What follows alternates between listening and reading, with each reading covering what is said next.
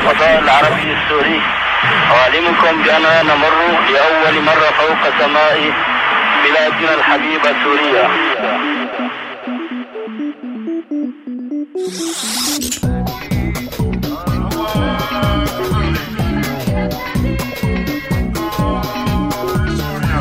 أيام اللولو على راديو سوريالي. أيام اللولو معي أنا هاني السيد. أيام اللولو. وإذا أردنا أن نعرف ماذا في البرازيل يجب أن نعرف ماذا في إيطاليا. أغنية زياد إبراهيم أبص شوف طلبها حسن. طيروا فرقع يا بشار طيروا فرقع. قبل بشار قريبوا لو رضبت آية أيام اللولو. اكتب اسم بلادي على الشمس اللي ما بتغيب. ايام اللولو على راديو سوريالي. شعر قلبك حلو شافوني اليوم. معي انا هاني السيد. ايام اللولو. انا طرزان ابن فلان ولادي جنان ولجنان الجنان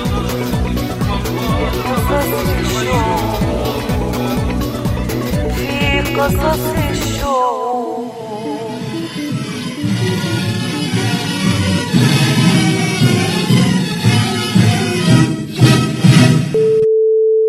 على فكرة عند الإشارة تكون الساعة.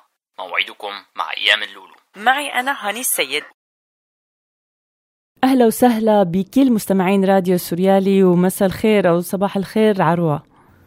مساء الخير أو صباح الخير هاني. كيفك اليوم؟ يعني مثل هالحال فينا كلنا، هالوجع والألم يلي فينا كلياتنا، يعني ما فينا نبعد عن دوما وكل شيء عم بيصير بسوريا. قد ايه عم ندعي كل يوم. امبارح كنت عم بحكي مع ست هيك كبيرة، عم تقلي والله عم ندعي كل يوم عم ندعي، طول النهار والليل عم ندعي. فبنتمنى كل هالدعوات يلي عم تصير من حول العالم تستجاب. يعني ما في حدا حتى هون، يعني شو من كانت جنسيته، بيكون انه عم ندعي لكم فلنشوف.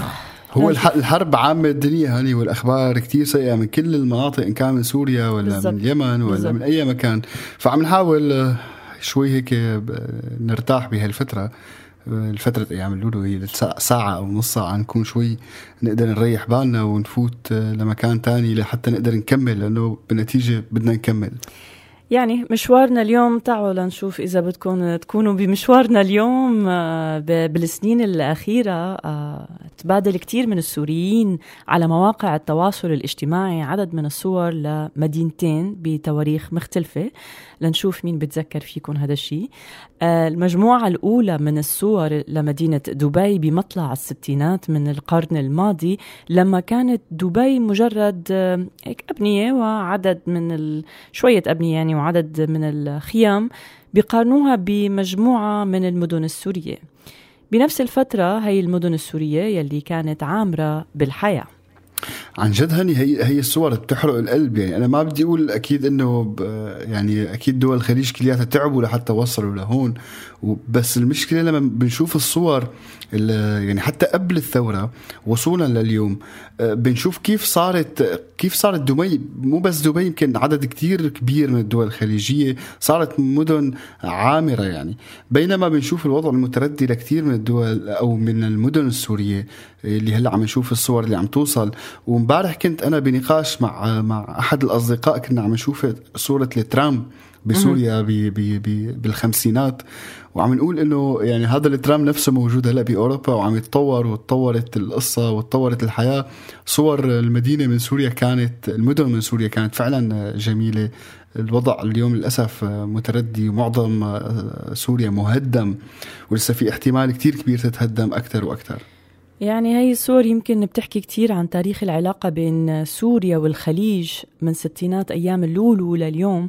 بس العلاقة بين الخليج وسوريا عروة علاقة فيها كتير من المتغيرات، كمان مثل ما كل مستمعينا يعني بيعرفوا، أعمق من صورة واحدة. يعني فيها وافدين وفيها سواح وفيها واحد من أطول أنابيب النفط بالعالم، تغيرات على الصعيد السياسي والاجتماعي والاقتصادي. بأيام اللولو هاي العلاقة عمرها أطول بكتير من أيام اللولو نفسه. يعني قبل النفط والوافدين والسياح والخليجيين. مشان هيك عن الخليج بأيام اللولو وعلاقتنا المتبادلة معه وكيف أثر وتأثر بالسوريين رح تكون حلقتنا لليوم. يلي حابب يتذكر معنا يسمع هاي الحلقة من أيام اللولو من الستينات للتسعينات.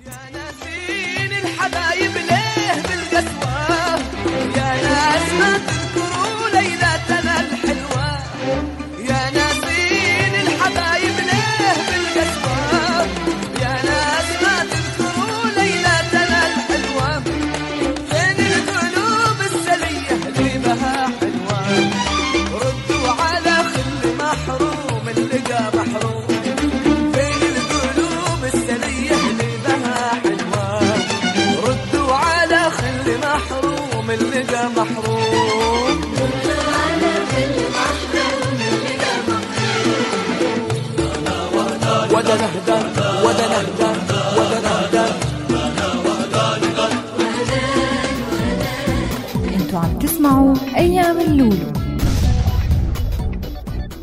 أهلا وسهلا فيكم من جديد مع أيام اللولو وحلقتنا لليوم عن الخليج وعلاقته مع سوريا. ومثل ما قلنا قبل الغنية، العلاقة بين الخليج وسوريا بترجع من وقت طويل، من وقت الحج.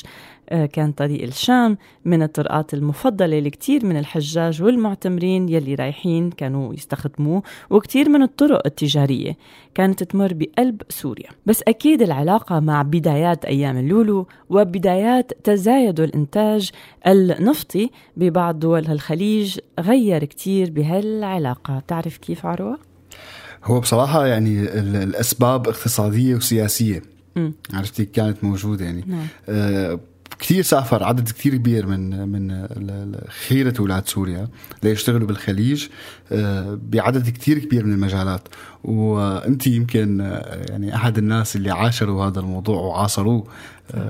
واليوم ما في عائلة إلا ما فيها في إلا فرد موجود بالخليج عم يشتغل أو عم يعمل مشروع إلى آخره يعني. مزبوط. هلأ جزء كتير كبير من الجيل الأول من الوافدين السوريين لدول الخليج بستينات أيام اللولو قدر يحقق كتير على الصعيد الاجتماعي والاقتصادي.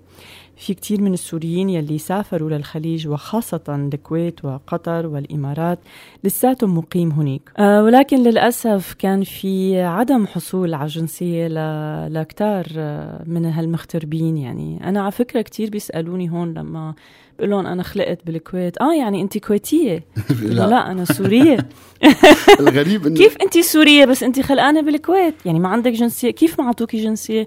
أنا كل العائلة يعني كل إخواتي خلقانين بالكويت ولا واحد بيطلع لهم جنسية. بالضبط. يعني هذا شيء غريب لأنه فعلا اللي عاشوا بهاي الدول هني كان خليج أو قطر إمارات السعودية، عاشوا بهاي الدول واشتغلوا فيها وتفاعلوا معها وصاروا جزء منها لا يتجزأ يعني بالحقيقة. الأجيال تواردت هذا الشيء يعني. بالضبط. يعني يضلوا يعني أهالينا بعدين أولادهم أولاد أولادهم وهكذا. بالزبط. يعني واحد يعني بيقول على الأقل أنه جنسية لأنه بالنتيجة هو حتى الطفل لما بيخلق هنيك بيشعر نفسه هو بينتمي لهذا المكان. بس يعني تنوعت أعداد السوريين، تفاوتت بين بلدان الخليج. طبعا يعني. طبعا أكيد هذا ما فينا نعمم. بالضبط. يعني بس الصراحة هذه السبب كان يعني الذهاب لهي مدن الخليج هو صعود الاكتشافات النفطية بهي البلاد. فكانت بالبداية بالبحرين هي من أوائل الدول اللي شهدت نهضة بهذا المجال، بس بسرعة انخفضت لتلحق الكويت والسعودية، بينما كانت عمان واليمن من أقل الدول بأعداد السوريين. بس هني بنشوف أحيانا أنه توزع النفط وإنتاجه أثر بتوزع السوريين بهاي الدول مثل ما حكينا، بس كمان القرارات السياسية والقوانين تبع دول الخليج لعبت دور بهذا الشيء، بالإضافة للعنصرية بصراحة ببعض الأحيان تجاه الوافدين عموما. بس على الرغم من هيك عروة، نتيجة للوضع الاقتصادي بسوريا والحصار والطفرة النفطية الكبيرة يلي عاشتها دول الخليج من السبعينات لأواسط الثمانينات راح كتير من السوريين لهنيك. إذا بيتذكروا معنا مستمعينا شيء إعارة للخليج، وهذا بيكون كتير محظوظ لأنه أحيانا بيكون عنده معاشين شغالين، وفي ناس بعقود عمل مؤقتة وفي ناس بعقود عمل دائمة وفي ناس مع شركات أجنبية. المهم كان الواحد يعتبر إذا لقى شغل بالخليج أمه رضيانة عليه. على فكرة واشتغل صحيح هذا الموضوع بالضبط يعني، واشتغلوا هنيك وكانوا طبقة اجتماعية خاصة مهما كانت وظائفهم بالخليج، كانت معاشاتهم أكتر من سوريا أكيد. وصارت نظرة السوريين لأخوه السوري الخليجي أيوه؟ ممتزجة بمجموعة من المشاعر، وكأنه هذا الكائن الفضائي اللي حامل معه ما لذ وطاب من أكل وأشياء وثياب ما كنا نحلم فيها بهذاك الوقت، والسيارات يلي كانت أكيد تجي من الخليج. وبما أني أنا كنت مقيمة بالكويت وخلقت هونيك وعشت فيها وإلي كتير ذكريات حلوة بالكويت أكيد، لفترة طويلة كان عندي هي نظرة مختلفة لسوريا والسوريين، يلي كانت زيارتي لإلها بالصيف مثل هيك فسحة تنفس على كل حال. بس هذا الشيء على فكرة يعني ما بيتغير، يعني إن كان بأي زمن بتحس كل السوريين بالأجيال كلها يعني حتى يعني أولاد إخواتي بتحسن إنه سورياكم والعالم كله أكيد بلدهم يعني حتى ما بعرف شو الشيء الغريب يعني. بس اليوم الأجيال الجديدة يلي أهاليهم ومختربين على مدى أجيال بتلاقيهم مثلا بالخليج بس بيسافروا على أوروبا وعلى أمريكا وبيدرسوا برا وهيك، وسوريا هي عبارة عن وقفة بالصيف أسبوع بالشتاء، بس هاي الوقفة عندهم ياها بالدنيا كلها. يعني هذا الشيء قد ايه يعني فيها السحر، يعني ما عم نقول انه يعني بنضل يمكن لانه نحن سوريين بلد حلو ومناخ حلو بالحقيقه واكل طيب، المناخ حلو والاكل طيب والناس طيبه. فعلى كل حال عن الخليج والكائن السوري العايش بالخليج مثلي راح نحكي اكثر بس بعد الغنيه. كل ما نسنس من الغرب هبوا، حمل الناس ما سلام ولا ما احتسهل في عرض الجنوب عانق رموز الغرام. كل ما نسنس من الغرب هبوب، حمل الناس ما سلام ولا ما احتسهل في عرض الجنوب عانق رموز الغرام. لك حبيب ما نسى كلمته دايم عسى، لك حبيب ما نسى كلمته دايم عسى، اطلب الله وارتجي صبح يومي والمساء.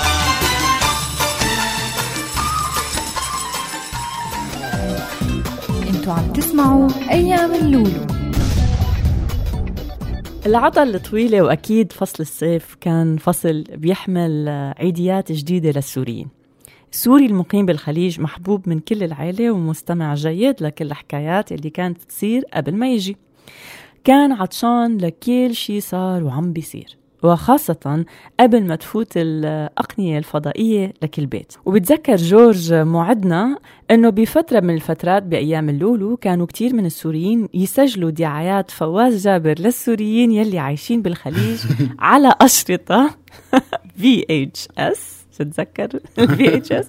وكانت تعتبر هدية ثمينة جدا. لما بدنا نتذكر أواخر السبعينات والثمانينات من أيام اللولو كانت سوريا محرومة من كل شيء.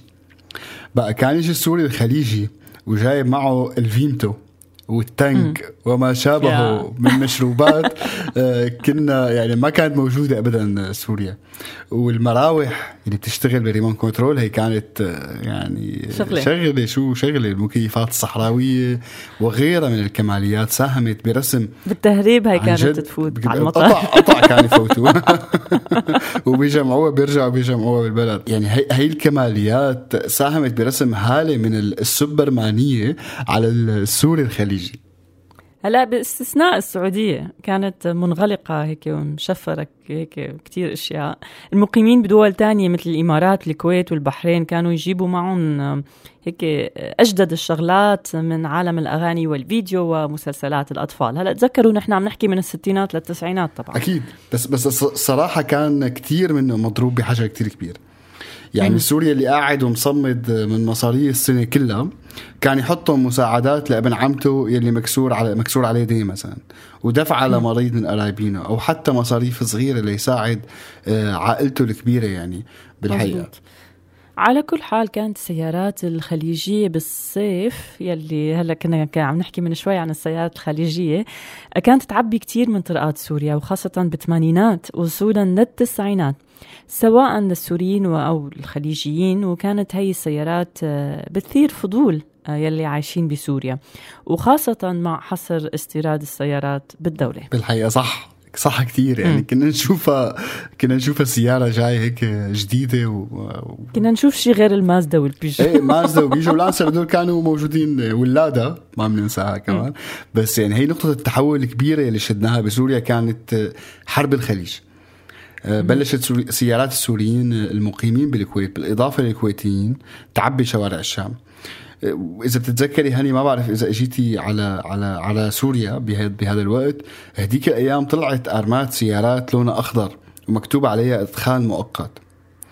ما بعرف أنت وين كنتي بهديك المرحلة؟ هلأ بحرب الخليج قبل كم يوم أنا كنت بسوريا، كنت بعدني واصلة إنه هاي الصيفية تبعيتي بسوريا يعني. أوكي.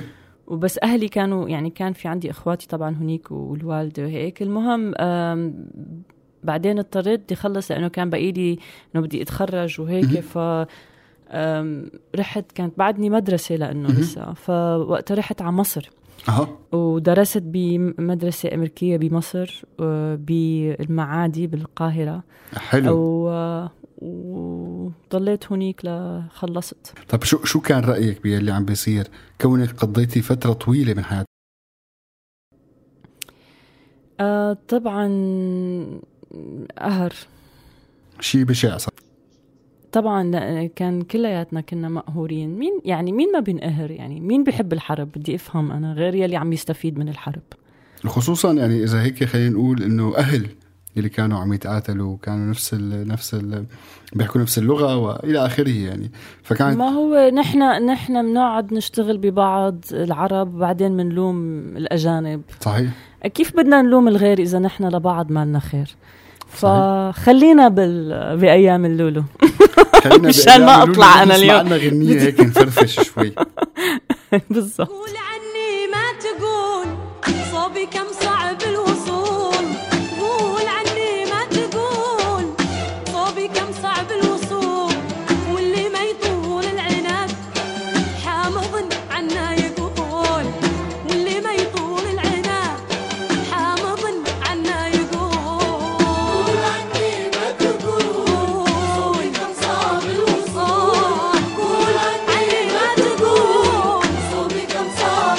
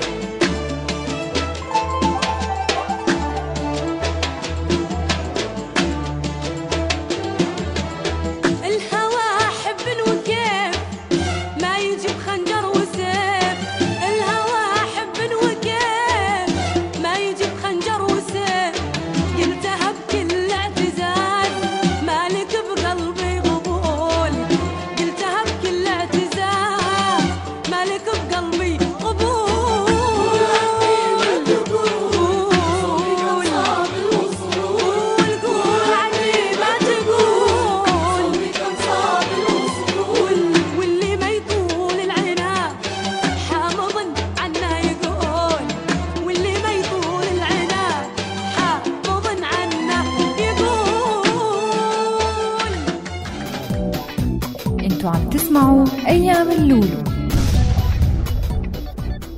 جزء من التنوع يلي عاشته سوريا بسنين أيام اللولو هو قدرتها على صهر كل شيء جواتها، أكلات وعادات وأغاني. والإنسان السوري العايش بالخليج ورجع لسوريا واستقر مع مجموعة من العادات والتقاليد الخليجية، فلقت سوريا مكان لهذا الشيء.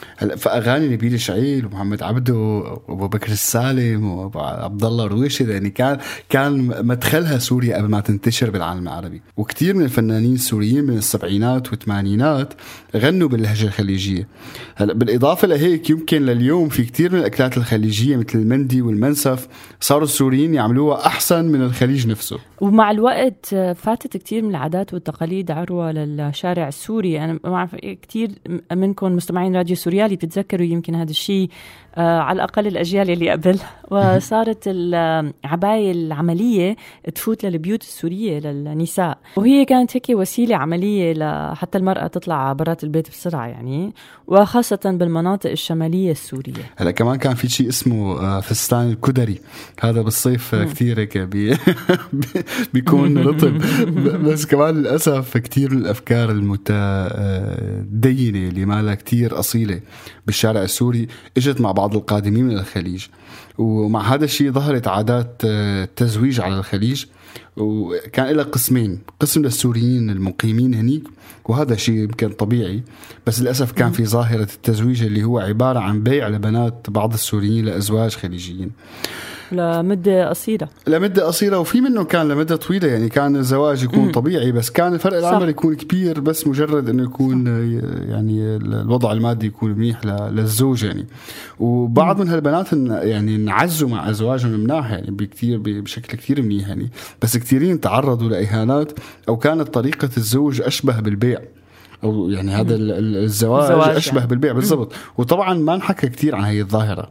للأسف كوني عايشة كنت بالخليج ولسه عندي أهل بالخليج، بيزعجني لما أشوف الصورة النمطية لكل الخليجيين كأنهم كتلة واحدة. وهذا الشيء يعني مو حقيقة ومو صحيح لأي بلد أنه نشوف البلاد ككتلة واحدة، وكأنه البحريني مثل الكويتي ومثل القطري، وكأنه الخليج يعني بينتج إنسان واحد. هذا الشيء كتير غلط. فبالإضافة لكل المنتجات الاستهلاكية يلي وصلت من الخليج، وبالرغم من الصورة يلي انرسمت لسكان الخليج عبر الإعلام العالمي وحتى بالمخيلة الشعبية السورية، منكون عم نظلم الإنسان الساكن بهديك المناطق.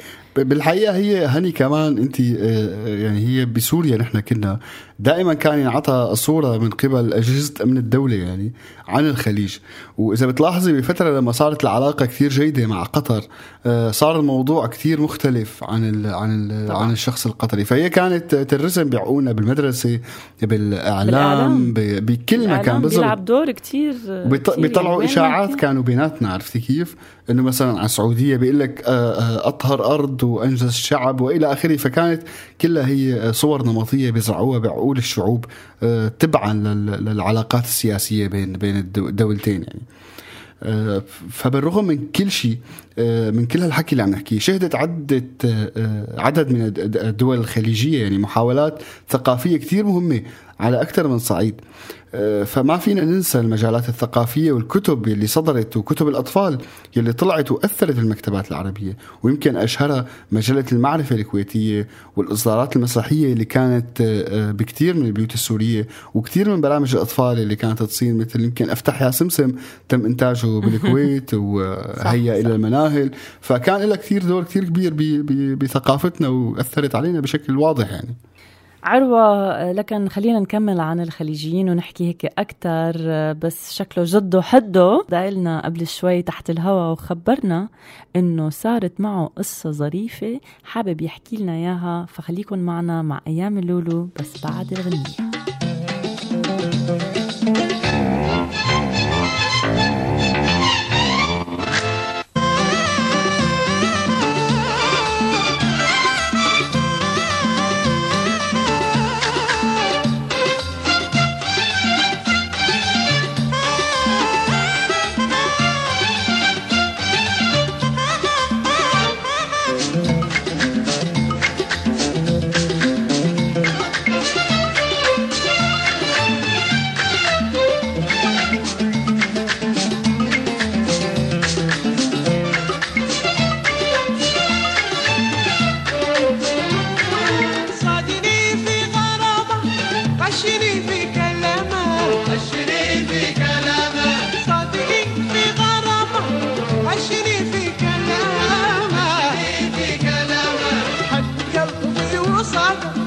مثل صيد الحمامة، مثل صيد الحمامة، حد قلبي وصعده كصيد الحمامة.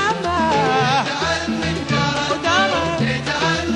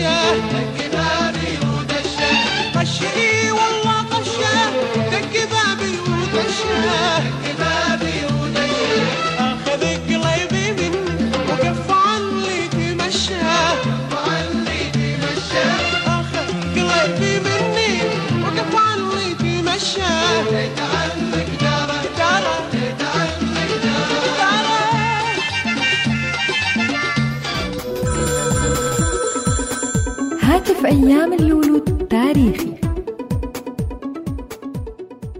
ألو، يا ألو، إيه جدو حدو؟ أهلين يا هاني، كيفك يا ست الصبايا؟ كله تمام الحمد لله، أنت طمنا عنك، شو صاير معك؟ قال في عندك قصة كالعادة مع السواح الخليجي. شو صاير معك؟ ما بعرف شو بدي أقول لك يا بنتي، بس هون أهل الشام بيتهمونا نحن شوفية التكاسي، إنه وقت بيجوا السياح الخليجية منبطل نطالع سوريين. والله ما هيك القصة، والله ما هيك ظلم، مفكرين إنه عم نقصهم للخليجية. علي الحرام ما بطلب منهم زيادة، هنن يلي بيعطوا، بينما السوري حتى لو كان عايش بالخليج بده يتحرب على العداد. بدك تطول بالك يا جدو، ما بدك كتير هاي القصة. عكلين الله يشهد علي، بوقف لك مين بيأشر لي، بس من كتر الخليجية بالصيف شو بنعمل. المهم بلا طول سيرة عليكي انتي وعروة، اليوم كل النهار انحصيت بكذا واحد خليجي. ان شاء الله الغلة منيحة، قل اعوذ برب الفلق. ايه منيحة منيحة والحمد لله، بس مو هون القصة. استلمت السيارة من الزلمة اللي بيشتغل عليها قبل الساعة 5، ولسه ما برد كرسي تحتي طلع لي زبون لابس طقم وجرافي. ايه جيني دردشت معه كم كلمة، بين لي لهجته انه من الخليج. قلت له من وين انت بلا صغرى؟ قال لي من السعودية. ولوين طريقك؟ قال لي على المركز الثقافي العربي بأب رمانة. وشي رايح تعمل هنيك؟ انا سألته يعني، قال لي رايح احضر امسية شعرية. قلت لحالي ما شاء الله، وانا ركبني الفضول ونزلت لأرى مين هذا اللي عم يحضر له امسية شعرية. لك طلعت امسيته إله. قلت لحالي والله انعم واكرم، شي بيرفع الراس. ايه عادي جدو حدو، يعني في شعراء بالسعودية. لك ايه انت ليش وصلتك محروقة؟ خليني اكمل لك. شي انه نزل من هون طلع معي زبون تاني، بس هذا لابس عقال ومظبط وضعه. وقلت لحالي هذا معروف من شواره لوين، يعني في قطار هيك بتوحي لك انه منين رايحين مشوار، بس بتفاجأ انه رايح على سينما الشام. قلت له لك شوفي اكيد في عرض باريس بالشام. عم والله قال لي في سينما طبيعية، لا كشمجي ولا غيره. بتعرفي يعني؟ ايه عرفاني قصدك طبعا. مهم بلا طول سيرة، كل الليل وانا طالع خليجي ونزل خليجي، شي من عمان، شي من البحرين، شي من الكويت والسعودية. هلا هو صحيح مرق كم واحد بدنا نروح على الحصان الاخضر والطاحون اللي بنفتحيه، بس اخر واحد طلع معي كنت فكره سكران وتعوزت من الشيطان الرجيم. قلت لحالي الله يشيرنا، وإذ بيقول لي بده يروح يصلي الفجر حاضر بالأموي. هون أنا ما عاد فهمت شي. إيه معك حق جدو حدو، يومك كان حلو وشفت إنه ما الكلمة البعض.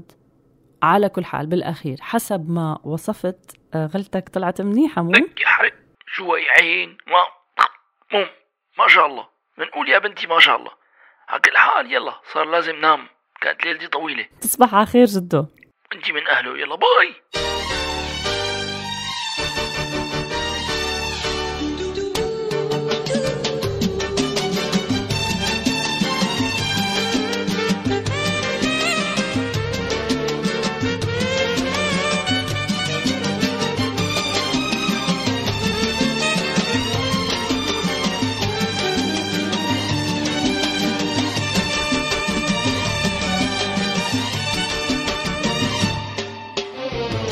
شي تحبك غصب عني تحبك، والمشكلة حبك بروحي جرحني، وإذا شكيت تقول إيش كان ذنبك، ذنبي هويتك يوم حبك ذبحني.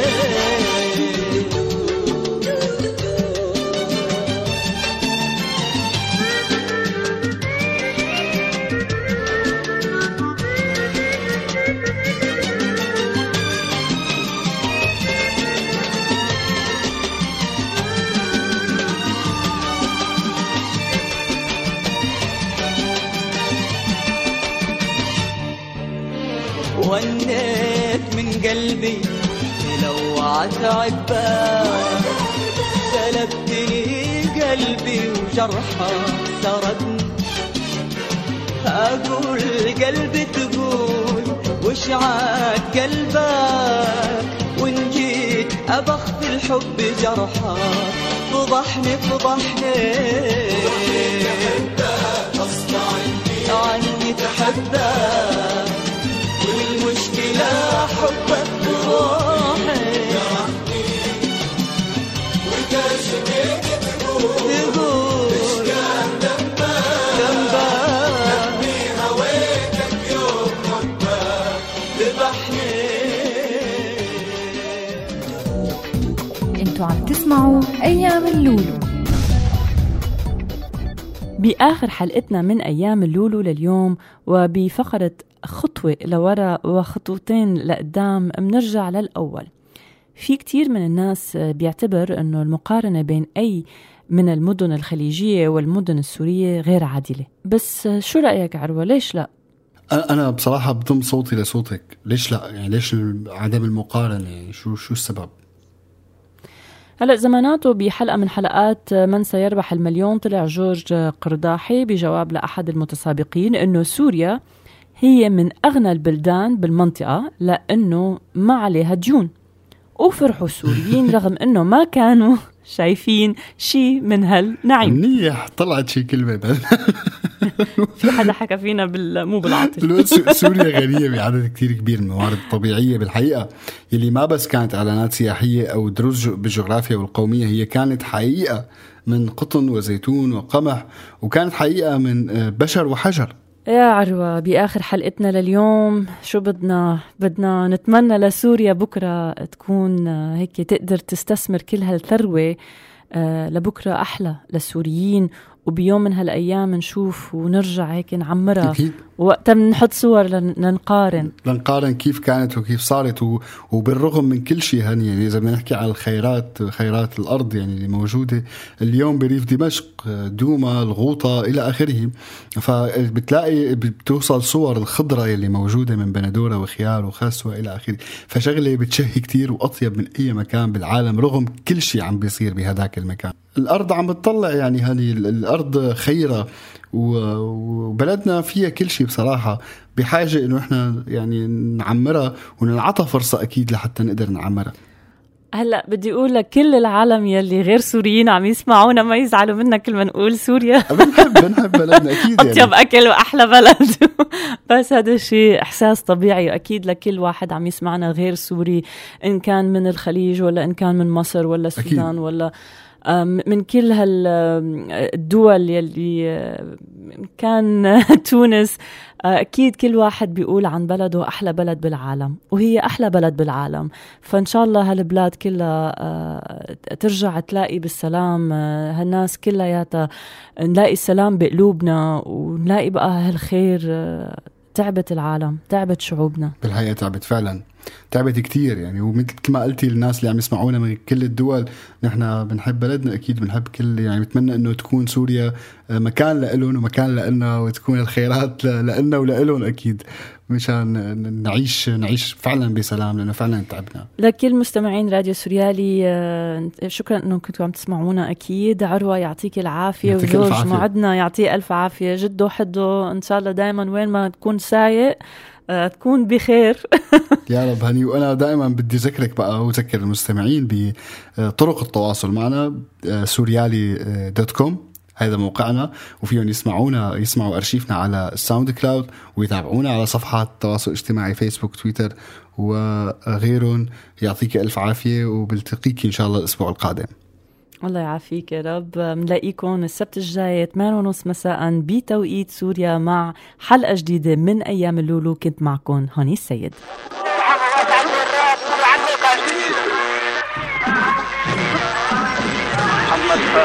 رائد الفضاء العربي السوري, أعلمكم بأننا نمر لأول مرة فوق سماء بلادنا الحبيبة سوريا. هذا البرنامج من إنتاج راديو سوريالي 2015.